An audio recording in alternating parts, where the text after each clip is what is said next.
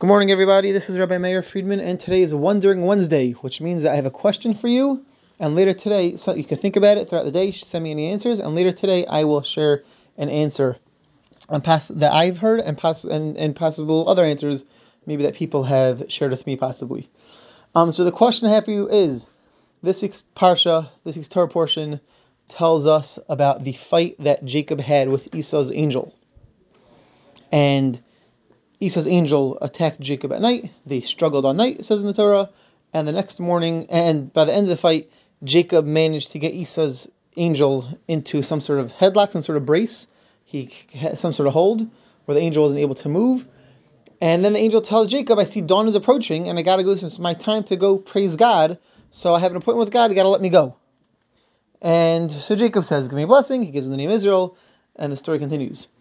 But the question is that why uh, the, the angel has an appointment with God tomorrow morning.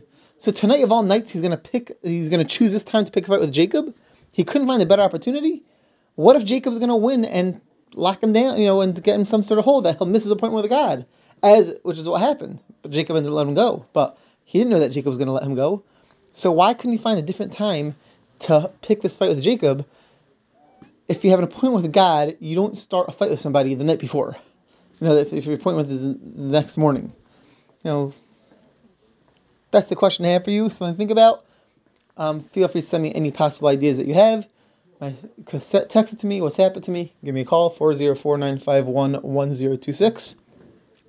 And I'll share with you an answer later in the day.